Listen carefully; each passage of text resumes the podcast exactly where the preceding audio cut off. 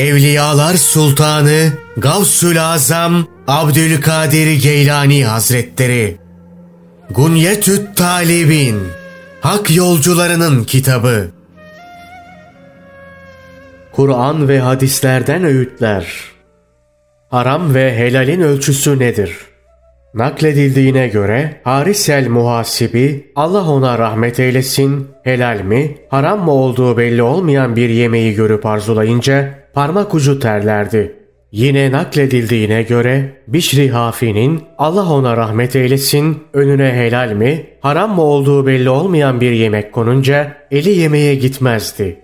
Allah ona rahmet eylesin. Bayazid-i Bistami'nin annesi ona hamileyken elini şüpheli bir yemeğe uzattığında yemek ondan uzaklaşırdı. Yine salih insanlardan biri kendisine şüpheli bir yemek sunulduğunda ondan kötü bir koku alır ve helal olmadığını anlayarak yemezdi. Yine anlatıldığına göre salihlerden biri şüpheli bir yiyeceği ağzına alınca ağzındaki yiyecek bir türlü erimez ve kum taneleri gibi öylece kalırdı. Onlar ağızlarına giren şeye dikkat edip helal lokma yeme ve haramdan kaçma gayreti içinde oldukları için Allah Celle Celaluhu onlara merhamet etti ve böyle işaretler vererek yüklerini hafifletti. Onları istemedikleri yiyeceklerden korudu ve bunu bilmeleri için onlara bir tür işaret vererek yiyeceği satan kişinin nasıl biri olduğu, kazancına dikkat edip etmediği ve satın almada kullanılan paranın helal yoldan kazanılıp kazanılmadığı gibi şeyleri araştırma zahmetinden kurtardı. Onlar kendilerine verilen bu işareti gördüklerinde önlerine konan yemeği yemediler. Herhangi bir işaret görmediklerinde ise yediler. Ancak bu Allah'ın inayetine mazhar olan bu büyük zatlar için geçerlidir. Müminlerin geneli açısındansa helal, üzerinde kul hakkı bulunmayan ve hakkında dinin bir talebi olmayan her türlü yiyecektir. Nitekim Allah ona rahmet eylesin, Sehl bin Abdullah Tüsteri'ye helalin ne olduğu sorulunca şu cevabı vermiştir. Helal, yenerek Allah'a karşı günah işlenmeyen şeydir.'' Helal hakkındaki bir diğer sözü de şudur. Katışıksız helal olan şey, yendiği sırada Allah'ın hiç unutulmadığı şeydir. Sonuç olarak helal, eşyanın özünde değil, hükmünde var olan, aranan bir şeydir. Çünkü eşyanın özünde aranacak olsa murdar hayvanın etinin hiçbir durumda helal olmaması gerekirdi. Yine bir zabıta sahip olduğu haram parayla helal bir yiyecek aldıktan sonra vazgeçerek alışverişi bozup yiyeceği sahibine geri verdiğinde titiz bir müminin ondan yiyememesi gerekirdi. Çünkü helal olduğu iki durum arasına zabıtanın eline geçmesi suretiyle yemenin haram olduğu bir durum girmiştir. Alimlerimiz zabıtanın haram parasıyla sahip olduğu ve o esnada yenilmesi haram olan bu malın ilk sahibine döndükten sonra yenilebileceği konusunda ittifak etmişlerdir. Şu halde helal ve haram dinin verdiği hükümden ibaret olup eşyanın özünde var olan bir nitelik değildir. Çünkü saf helal ancak peygamberlere nasip olur. Nitekim Hazreti Peygamber sallallahu aleyhi ve sellem birinin Allah'ım bana saf helal lütfet diye dua ettiğini duyunca ona şöyle buyurdu. Senin bu istediğin peygamberlerin rızkıdır. Sen Allah'tan kendisi yüzünden azaba maruz kalmayacağın şey iste. Diğer yandan fıkha göre Yahudi, Hristiyan ve Mecusi gibi farklı din mensuplarından oluşan zimmet vatandaşlarının şarap ve domuz gibi biz Müslümanlara haram kılınmış olan nesneleri alıp satmalarına izin veririz ve kazançlarının onda birini vergi olarak alırız.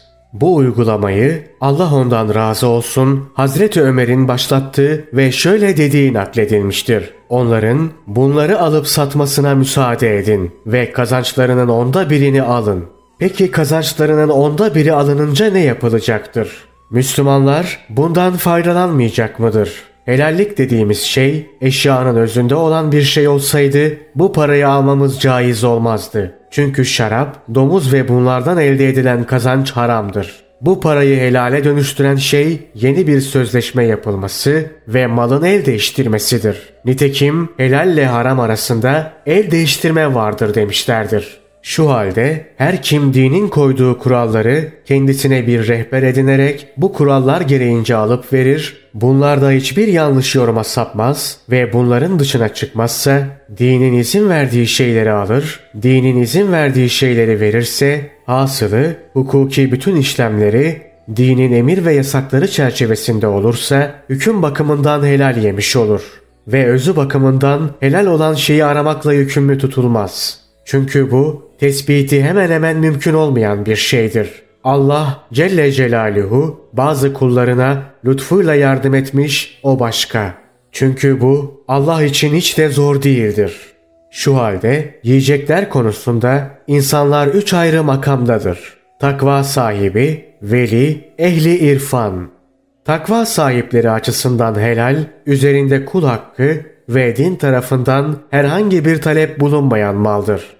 Gerçek velinin yani dünyaya değer vermeyen ve dünyaya yönelik istekleri tamamen yok olan kişilerin helal yiyeceği nefsin hevasıyla değil sırf Allah'ın emriyle yedikleri şeylerdir. Ermişlerin yani iradesi tamamen elinden alınan ve adeta kaderin topu haline gelen ehli irfanın helal yiyeceği ise hakkında şahsi bir himmet ve iradenin bulunmadığı şeylerdir.'' Yedikleri her şey Allah'tan gelen bir lütuftur. Allah Celle Celaluhu kuşatıcı kudreti, ihsanı ve etkin iradesiyle bu kullarını ana kucağında süt emen bir bebek misali yedirir ve terbiye eder.'' Bir kişi birinci makamı tamamlamadan ikinciye, ikinci makamı tamamlamadan da üçüncüye geçemez. Buna göre takva sahibi için helal olan bir yiyecek, nefsin arzularından tamamen kurtulmuş olan kişi için şüphelidir. Onun için helal olan bir yiyecekse her türlü şahsi himmet ve iradeden kurtulmuş olan kişi için şüphelidir.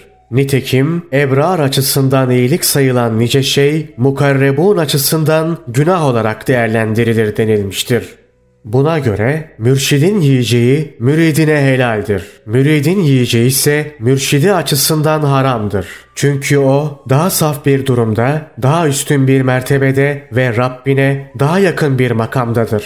Vera'nın, takvanın incelikleri hakkında Kehmes'ten Allah ona rahmet eylesin şöyle bir olay anlatılmıştır. Bir günah işledim ve tam 40 yıl boyunca o günahım için gözyaşı döktüm. Günahım şuydu. Bir arkadaşım beni ziyarete gelmişti. Kendisine ikram etmek için ızgara balık satın aldım. Yiyip bitirince ellerini temizlemesi için komşumun duvarından bir avuç toprak aldım ve kendisinden helallik dilemedim. Nakledildiğine göre birisi bir evde kiracı olarak oturuyordu. Bir kağıda yazı yazdı. Tam evin duvarının toprağıyla kağıdı topraklayacaktı ki aklına evde kiracı olduğu geldi. Sonra da bunun bir sakıncası olmaz diye düşünerek kağıdı toprakladı. O zaman gayipten gelen şu sesi duydu. Toprağı hafife alan kıyamet gününde maruz kalacağı uzun boylu hesabı elbette bilecektir.'' Bir şahıs kış günü ter boşalırken görülünce nedeni soruldu. Burası benim Rabbime isyan ettiğim yerdir dedi. Ne yaptığını sordular. Şöyle anlattı. Misafirimin elini yıkaması için şu duvardan bir avuç toprak almış ve sahibinden helallik istememiştim. Nakledildiğine göre Ahmet bin Hanbel Allah ona rahmet eylesin tasını Mekke'de bir bakkalda rehin bırakmıştı. Borcunu ödeyerek tasını geri isteyince bakkal iki tas getirerek bunlardan dilediğini al dedi. Ahmet bin Hanbel tasımı seçemedim. O da ödediğim parada senin olsun dedi. Bakkal senin tasın şudur. Ben sadece seni denemek istemiştim dedi. Bunun üzerine Ahmet bin Hanbel artık almam diyerek tası o adamda bırakıp gitti. Nakledildiğine göre Rabiatül Adeviye Allah ona rahmet eylesin saray ışıklarının aydınlığında gömleğindeki bir yırtığı dikmişti. Bir süre kalbini kaybetti. Bunu hatırlayınca gömleğini söktü ve kalbini yeniden buldu. Birisi Süfyan-ı Sevri'yi Allah ona rahmet eylesin rüyasında görmüş. İki kanadı varmış ve onunla cennette o ağaç senin, bu ağaç benim uçuyormuş. Bu dereceye nasıl eriş sorulunca Vera takvayla cevabını vermiş. Hassan bin Ebi Sinan tam 60 yıl yatarak uyumamış. Tıka basa yememiş ve soğuk su içmemiş. Öldükten sonra onu rüyada görmüşler ve Allah sana nasıl muamele etti diye sormuşlar. Şu cevabı vermiş. İyi muamele etti ama ödünç alıp geri vermediğim bir iğne yüzünden henüz cennete girebilmiş değilim.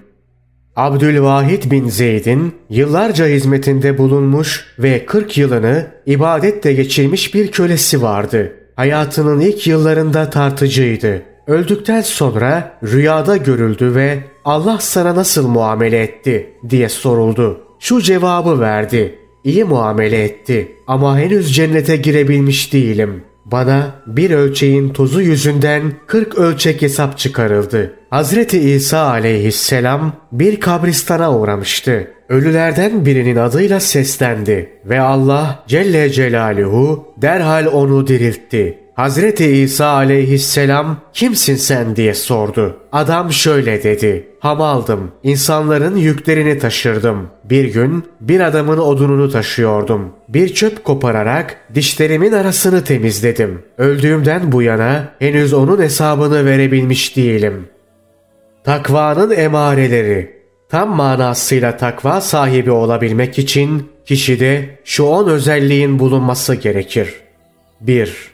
Dilini gıybetten korumak. Çünkü Allah Celle Celaluhu şöyle buyurmuştur. Birbirinizin gıybetini yapmayın. 2. Başkası hakkında kötü düşünmekten kaçınmak. Allah Celle Celaluhu şöyle buyurmuştur. Zandan yani insanlar hakkında tahmin ve yoruma dayalı hüküm vermekten çokça sakının. Çünkü kimi zanlar günahtır. Hazreti Peygamber sallallahu aleyhi ve sellem de şöyle buyurmuştur. Zandan uzak durun. Çünkü zan sözün en yalanıdır. 3. Başkalarıyla dalga geçmekten uzak durmak. Sizden hiçbir erkek başka bir erkeği küçümseyip alaya almasın. 4. Harama bakmamak. Allah Celle Celaluhu şöyle buyurmuştur. Mümin erkeklere söyle, gözlerini bakılması yasak olan şeylerden çevirsinler. 5. Doğru sözlü olmak. Çünkü Allah Celle Celaluhu şöyle buyurmuştur. Herhangi bir konuda söz söylediğiniz zaman hep doğruyu söyleyin. 6. Kendini beğenmemek için Allah'ın kendisine olan nimetini bilmek. Çünkü Allah Celle Celaluhu şöyle buyurmuştur. Başa kakılacak bir iyilik varsa o da Allah'ın size iman yolunu göstermek suretiyle lütufta bulunmuş olmasıdır. 7. Malını yanlış yolda değil, hak uğrunda harcamak. Çünkü Allah Celle Celaluhu şöyle buyurmuştur. O güzel kullar servetlerini harcamada ne har vurup harman savururlar ne de cimrice davranırlar. 8. Gururlanıp kibirlenmemek. Çünkü Allah Celle Celaluhu şöyle buyurmuştur.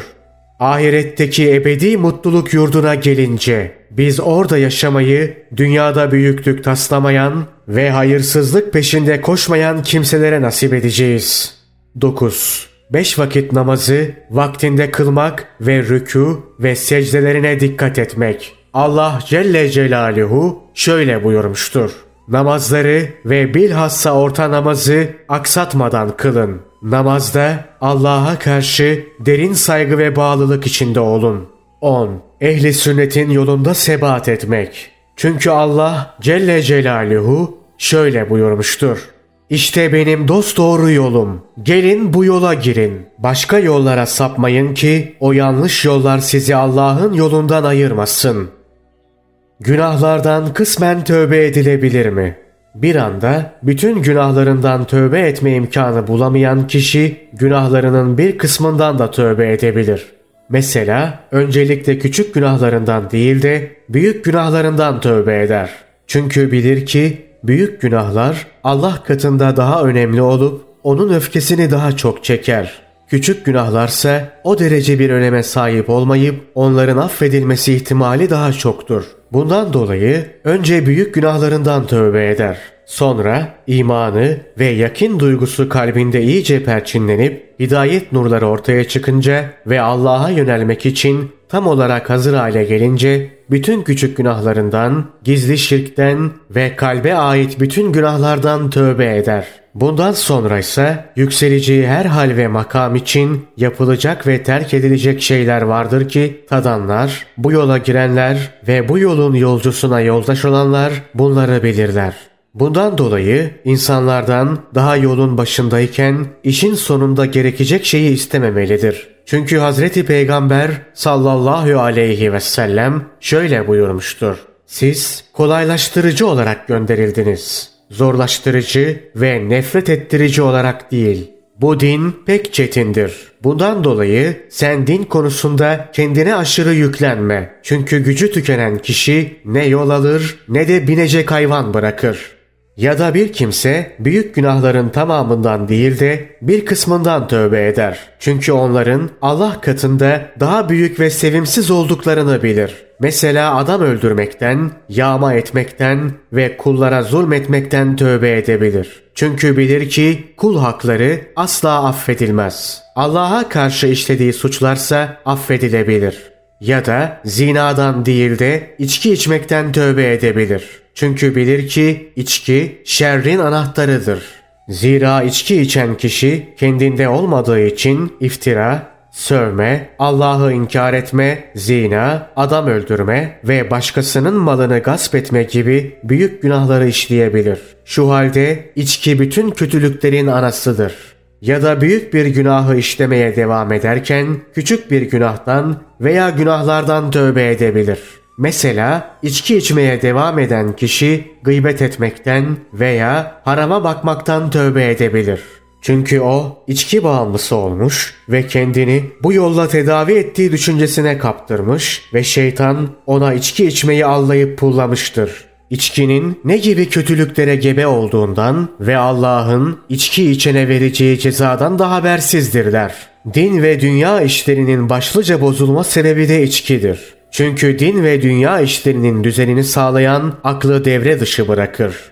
Günahların bir kısmını işlemeye devam ederken bir kısmından tövbe edilebileceğini söylemiştik. Çünkü Müslümanlar her zaman bir yandan Allah'a itaat, ibadet ederken bir yandan da kimi günahlar işlemeleri kaçınılmazdır. Aralarındaki fark içinde bulundukları hallerle Allah'a yakınlık ve uzaklıklarına göre işledikleri günahların büyüklüğü ve küçüklüğüdür. Şu halde bazı günahlarından tövbe eden günahkar şöyle demiş gibidir. Şeytan bendeki şehveti kullanarak bazı günahlarda beni yenmiş olabilir. Bu benim kendimi tamamen salmamı ve günahlara dalmamı gerektirmez. Aksine terk edebileceğim günahları terk ederim ve terk ettiklerim diğerlerine kefaret olur. Olur ki Allah Celle Celaluhu bazı günahları kendisinden korktuğum için ve rızasını kazanmak için terk ettiğimi, nefsime ve şeytana karşı bir mücadele verdiğimi görüp merhamet eder de diğer günahlarla arama bir set çeker.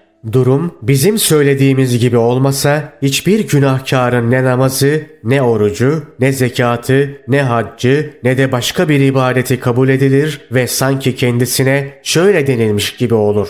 Sen günahkarın tekisin. Günahınla Allah'a itaatten ayrıldın. Emrinin dışına çıktın. Senin yaptığın bu ibadet Allah'tan başkası için yapılmıştır. Şayet bunun Allah rızası için olduğunu iddia ediyorsan o zaman günahı bırak. Çünkü Allah'ın bu konudaki emri tektir. Günahı terk etmek suretiyle Allah'a yaklaşmadan namazınla Allah'a yaklaşmayı kastetmiş olmanın tasavvur edilebilir bir yanı yoktur.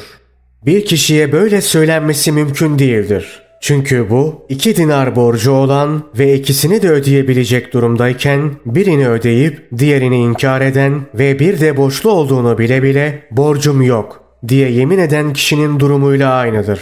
Hiç kuşkusuz bu kişi ödediği dinarın borcundan kurtulmuştur. İnkar ettiğinin borcuysa devam etmektedir. İşte bazı emirlerinde Allah'a itaat eden kişi de ona itaat etmiş, bazı yasaklarını tutmayansa ona karşı günah işlemiş olur.